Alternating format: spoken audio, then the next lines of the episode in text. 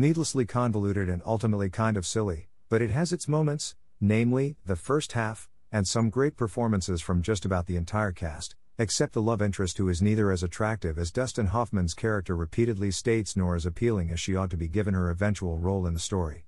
The plot also doesn't really make a lot of sense when all is said and done, and, though the movie is well shot and suspenseful, its mystery is really the only thing it has going for it, while it lasts. Once that's gone and characters start revealing stuff to Hoffman in long stretches of lazy, uninspired exposition, you're left confused and annoyed and wishing they had just kept their mouths shut. And the ending? Uck. The first half of this film is pretty good, though. You don't really know what's going on or who any of the characters are or how they're related to one another. The movie initially does a good job leading you by the hand through the beginnings of its story, every once in a while feeding you small scraps of information but otherwise leaving you confused and hungry for more. I also liked how certain things established in the first half came back in the second, though not all of them.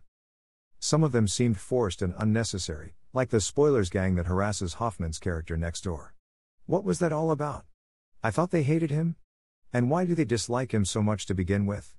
Who the hell are they anyway? And also the gun that's shown throughout. Okay, we get it, Hoffman's character has a gun, and he'll probably use it at some point, okay.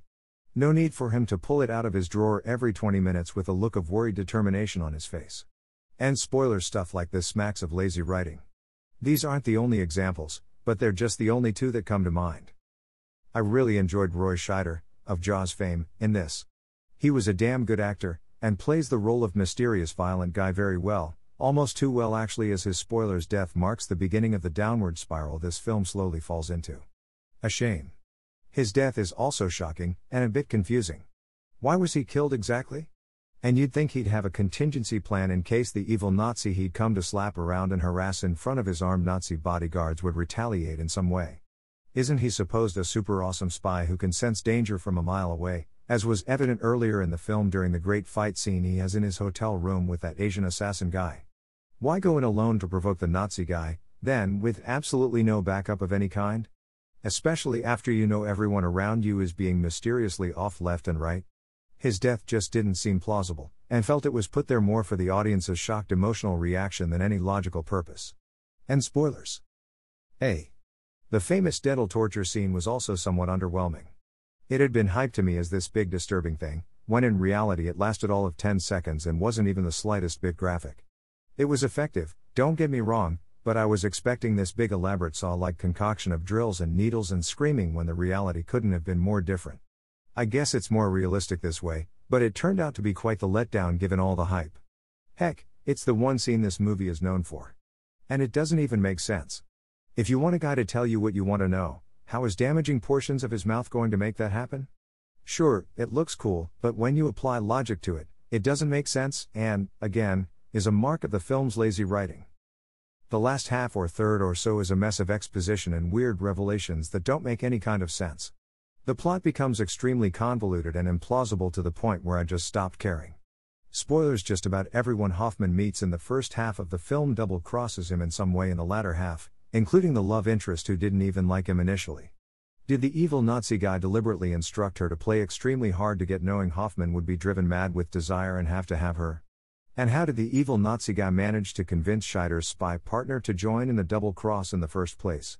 And spoilers, none of it is explained, and probably for good reason, it's just not logical. The last half is also full of contrived scenes, including one that starts out interesting enough with spoilers the evil Nazi walking through the Jewish jewelry section of Manhattan and being recognized by a few Holocaust survivors.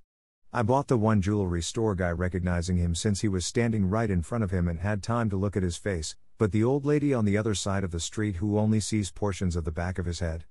No way. The tension throughout the scene is pretty great, though. And spoilers, but it's also dramatic and silly.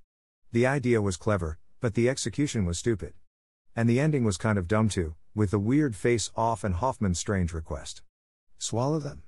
Really? Stupid. I don't know.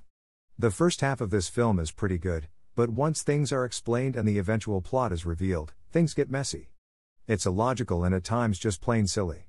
The film isn't a complete disaster, Though, it has its moments, and some people may be willing to oversee the many latter story lapses in favor of the more suspenseful, well written former. Overall, a good film at times, and stupid at others. Not horrible, but not great either.